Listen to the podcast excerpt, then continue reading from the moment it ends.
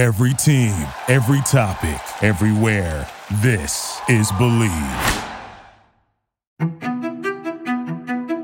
Borussia Dortmund have won the European Cup Winners' Cup. You can feel the passion, the emotion.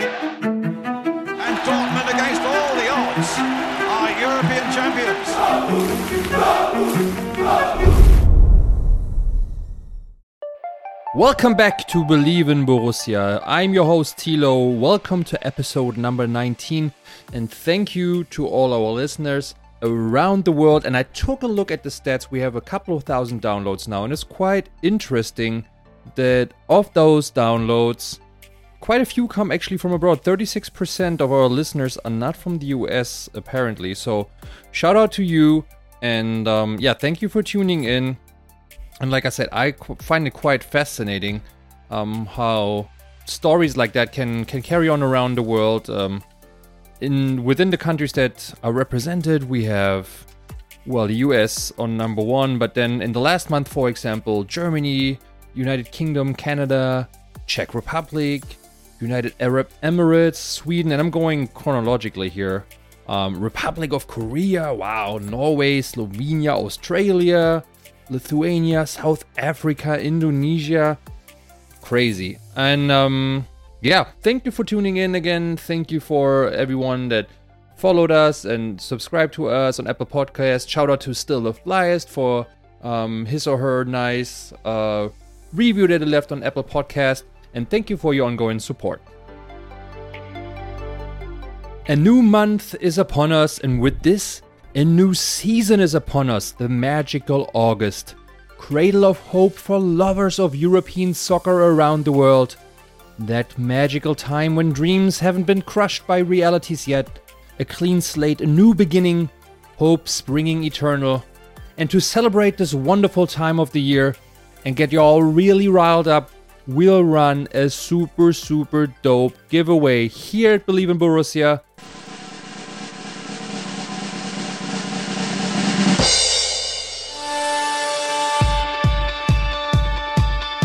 We'll give away a full BVB autograph set.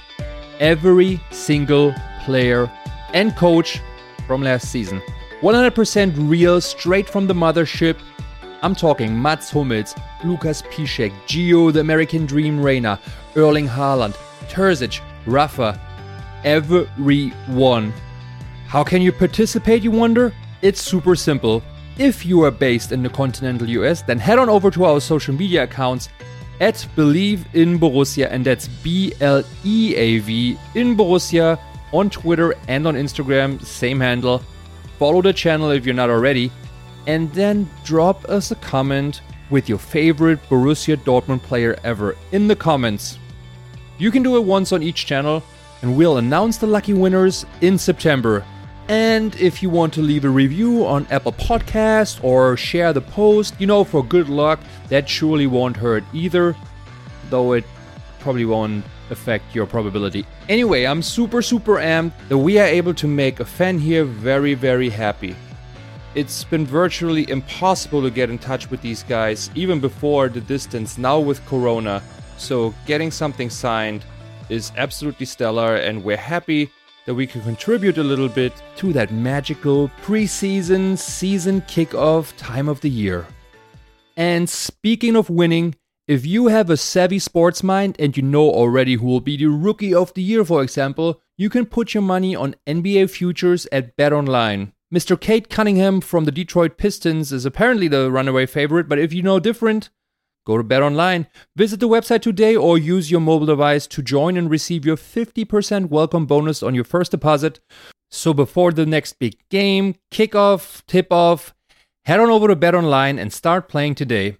BetOnline, your online sportsbook experts. So the new season is finally here. The summer break is over. Though we had the Euros and plenty of other great sport events like the Olympics, NBA Finals, NHL, nothing comes quite close to league football and Champions League football. The other things, at the end of the day, are all fillers, and some are fun and some are less fun. like the content is cool. Like you know, I always enjoy like quiz taxi or just seeing sort of the first impressions of the training camp and the friendlies and the the world tour was obviously great and uh, yours truly had a little part in that. So um, I don't know if you caught that, but that was super fun, and I hope we can do something like that in other areas in the future across America or even Canada or anywhere. Um, it's just fantastic to connect with other fans and you know um, just give back a little bit um, and do something cool with and for the club. But drifting off here, um, now this Saturday the season is back again, and we'll start with the German Cup first round against Wehen Wiesbaden. And I'm really not sure who are we going to see on the pitch because only Monday the last Eurofighters have returned to the team uh, in Jude Bellingham and Thomas Delaney. Reinier, for example, is still with Brazil in Tokyo. And um, just a quick word maybe on Delaney. There's obviously transfer rumors swirling around him, but I would hate to see him go. I know the midfield is very loaded right now, and I know his value might be peaking at the moment because of the strong Euro play him and the Danish team showed. It also made it fairly obvious what a warrior he is and what an impact he can have. Yes, his passing isn't the cleanest, and he won't become a soccer artist anymore, but he does so many little things that don't show up on the stat sheet, and he's such a great teammate and leader. And we have so little of that precious grit in the team as is. Either way, he'll likely won't suit up for the season opener, and with all due respect, that shouldn't be still a problem for the team.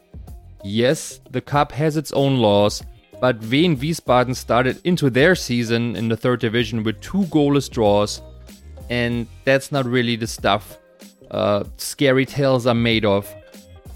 For reference, the third division is where Borussia Dortmund's second team is currently playing. So it is an absolute must win. And while anything can happen in a do or die knockout round, Wehen Wiesbaden isn't one of those sleeping giant former glory type of clubs, like Kaiserslautern or 1860 Munich, that you can encounter in such a division, and who will conjure up the spirits of glory past to pull out a miraculous win against a big team football club. So, this should be still very doable, even though the situation is getting more complicated right now with Meunier and Brandt testing positive for COVID. And that's especially tough blow for Julian Brandt, who had been with the team through all of preseason and was a likely starter. And he needs to be better this season and he needs moments to shine.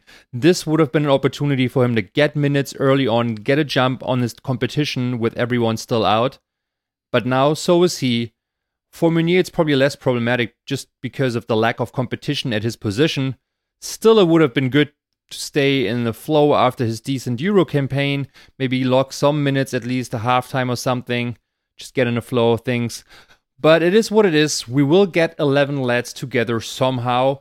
And US fans are lucky because the game kicks off at a very nice tempered 2:45 p.m. Eastern or 11:45 a.m. Pacific time and is available via ESPN3. So, a great way to get back in the swing of things with a nice kickoff time and what hopefully will be an interesting game.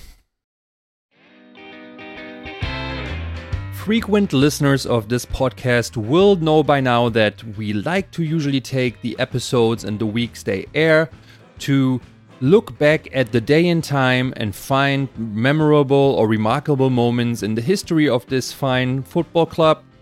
And 65 years ago, on August 1st, Borussia Dortmund, for a first time in the club's history, stepped onto the European stage.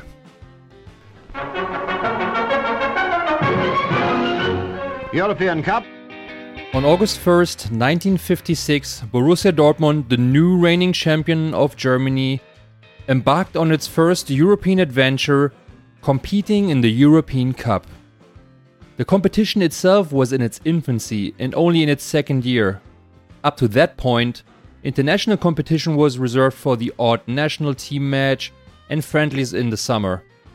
Clubs usually toured around the land or even abroad to fill up the piggy bank with exhibition match revenue. And Borussia Dortmund actually toured the United States in 1954, playing and beating teams like Plymouth Argyle and Chelsea, but also um, the Ohio All Stars. So, anyway, after the 1956 triumph in the German League final, Borussia Dortmund qualified for the European Cup, the predecessor of the Champions League. And the European Cup had only started with 16 teams in 1955, and it excluded the English champion Chelsea that year, um, because the English FA had deemed the European Cup an unnecessary distraction. They were just convinced of their superiority. The title of the best in the world was spoken for by the virtue of their league. Um, sounds familiar? Kinda sounds like today. Well, English soccer was so superior that it took 13 years for an English club to claim the first European Cup title, and so far they have a total of two teams in the all time top 10 uh, Real Madrid, who were up to the challenge from the beginning of the Cup, Milan and Bayern make the European Cup top three.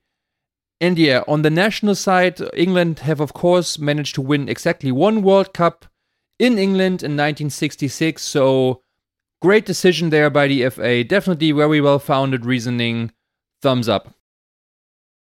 But since the inaugural tournament was such a smash, more FAs and other clubs wanted to participate, so the number of teams ballooned to 21. And that first English team to lift the European Cup was Manchester United. And maybe not by coincidence, it was United that ignored the FA's veto in 1956 and opted to compete in the second year of the Cup.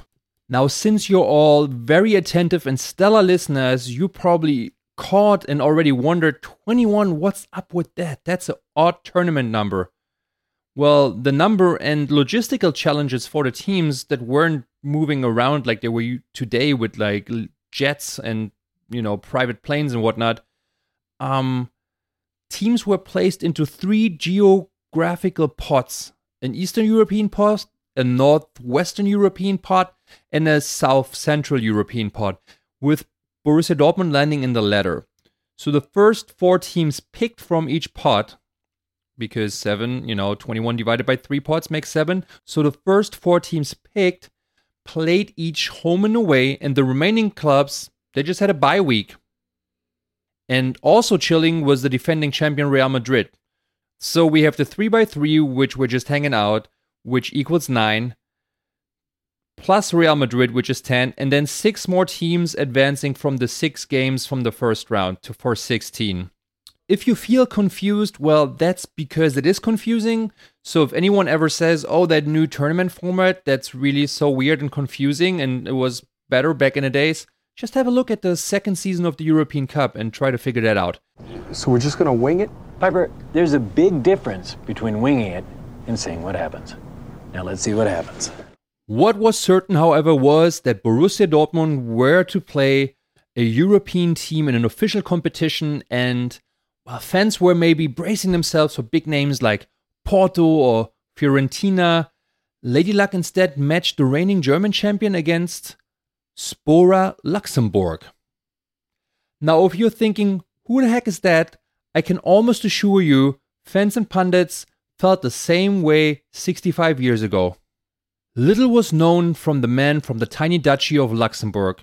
Nevertheless, 20,000 fans turned up on August 1st to witness history, Borussia Dortmund's very first match in Europe at the Rote Erde Stadium, the Red Soil Stadium in Dortmund.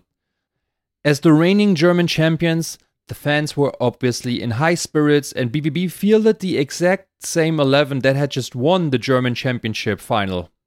But instead of an easy play in or qualifier, Borussia found themselves down 2 1 at half time. Spora had taken the lead in the 25th minute and five minutes later, Jockel Bracht scored the equalizer, and with it, Borussia Dortmund's first Europa Cup goal ever. Trivia alert! Finally, Borussia Dortmund turned the game around in the second half and squeaked out a 4 3 victory. Borussia had won its European premiere, but at the slimmest of margins despite playing a crass underdog. About a month later, the team squared off again, and this time Spora kept the upper hand, beating Borussia 2 1 in Luxembourg. Maybe the man of manager Schneider was still gassed from the Oberliga West clash just the day before, imagine that, less than 24 hours before, versus powerhouse FC Cologne. And UEFA wasn't to blame. I think in those days, the teams were actually still responsible themselves to schedule their games. They just had to be scheduled by a certain deadline. And the cutoff date here were, I don't know, October 1st or something like that. Anyway, tied at 5 5 on aggregate, and long before the away goal rule, a third decisive match was needed. So, 10 days after the second match, the teams met yet again in Dortmund, and this time, Borussia showed all its class.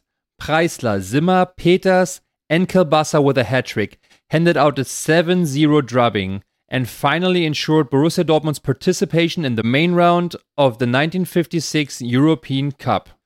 And who was waiting up next? The Busby Babes, the English champion Manchester United. Borussia's third game in the European Cup was also the first game of an English club ever in the European competition, and the interest was apparent by the 76,000 that crammed themselves into the Old Trafford. United took a commanding 3 0 lead into the break, and it looked like the Cynics and DFA had been right all along. But instead of continuing their dominance over Borussia Dortmund, BVB fought back, with Kapitulski and Preisler scoring in the 68th and 75th minute to pull black and yellow back within one. But United captain Roger Byrne by some considered one of the best United defenders ever, rallied his troops and prevented Dortmund from getting any closer. Still not a bad result for Borussia with a home match still in hand. But on a difficult pitch in the middle of November, Borussia Dortmund failed to put the ball into the net, and thus United escaped Dortmund with a nil-nil and moved on to the quarterfinals. After five games, Borussia Dortmund had bowed out its first European season with two wins, a draw, and two defeats. Winning back to back German championships in 1956 and 57, Borussia Dortmund qualified again for the European Cup a year later in 1957, where they advanced to the quarterfinals this time, losing to the eventual finalist AC Milan. Since that very first game on August 1st, 65 years ago, Borussia Dortmund has played another 266 games in Europe, winning exactly half of them, 133, and becoming the first German team to win a European Cup, the European Cup Winners' Cup in 1966 versus Liverpool. They became the first German team to win the newly formed Champions League in 1997 before Bayern did, and played in three more European finals. Who would have thought that a team with such humble beginnings from the Ruhr area would go on to such heights, and you would listen about it at an English speaking podcast wherever you are, over half a century later. Thank you for listening to Bleav in Borussia presented by BetOnline. Again, don't forget to follow and comment on the Instagram and Twitter post for a chance to win that red, a super rare, very elite, 110% authentic autograph set. If you already commented, tell one of your friends to follow and comment, and you split the box or you flip a coin. Either way, these gifts are flying out at the end of August, so get on it now. And until next week, a black and yellow shout out across America. They've done it! Incredible! Unbelievable! Astonishing! Dortmund dancers! Thank you for listening to Bleav. You can show support to your host by subscribing to the show and giving us a five star rating on your preferred platform. Check us out at Bleav.com and search for B L E A V on YouTube.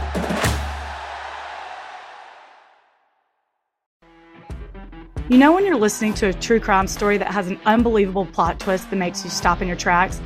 That's what our podcast, People Are the Worst, brings you with each episode. I'm Rachel.